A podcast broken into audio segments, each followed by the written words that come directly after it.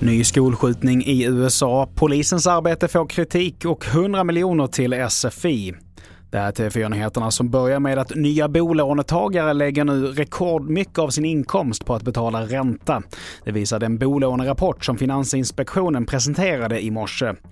I genomsnitt 12% av den disponibla inkomsten hos personer som nyss tagit bolån går till räntebetalningar, vilket är en tredubbling sedan 2021. Rapporten visar också att 15 000 hushåll har beviljats amorteringsfrihet det senaste halvåret. Och prognosen framöver är dyster. Vi har aldrig sett så pressade hushåll och det beror ju på flera saker. Uppåtgående räntor, hög inflation och fallande bostadspriser. Vi ser ju också att de här pressade hushållen förmodligen kommer bli ännu pressade under, under det här året. Det finns ju mycket som tyder på att till exempel räntorna kommer att fortsätta uppåt ett tag till. Och i inslaget här så hörde vi Daniel Barr som är generaldirektör för Finansinspektionen. Vidare till USA och gårdagens skjutning i Nashville, Tennessee, där tre barn och tre lärare dödades av en beväpnad skytt och det visade sig vara ett planerat dåd. Polisen har hittat ett manifest och en karta hemma hos den misstänkta skytten som sköts ihjäl av polis. Den drabbade skolan är en kristen privatskola där den misstänkta skytten ska ha varit elev.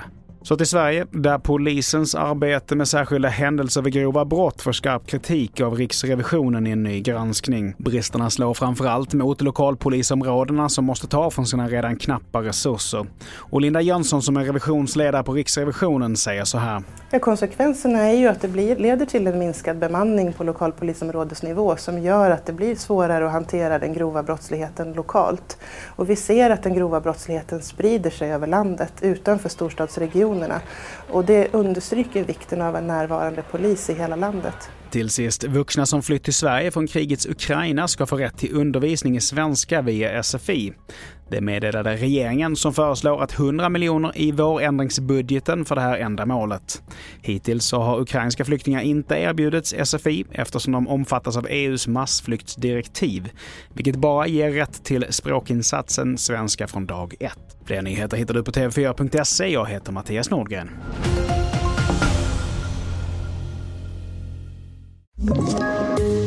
Poddtips från Podplay.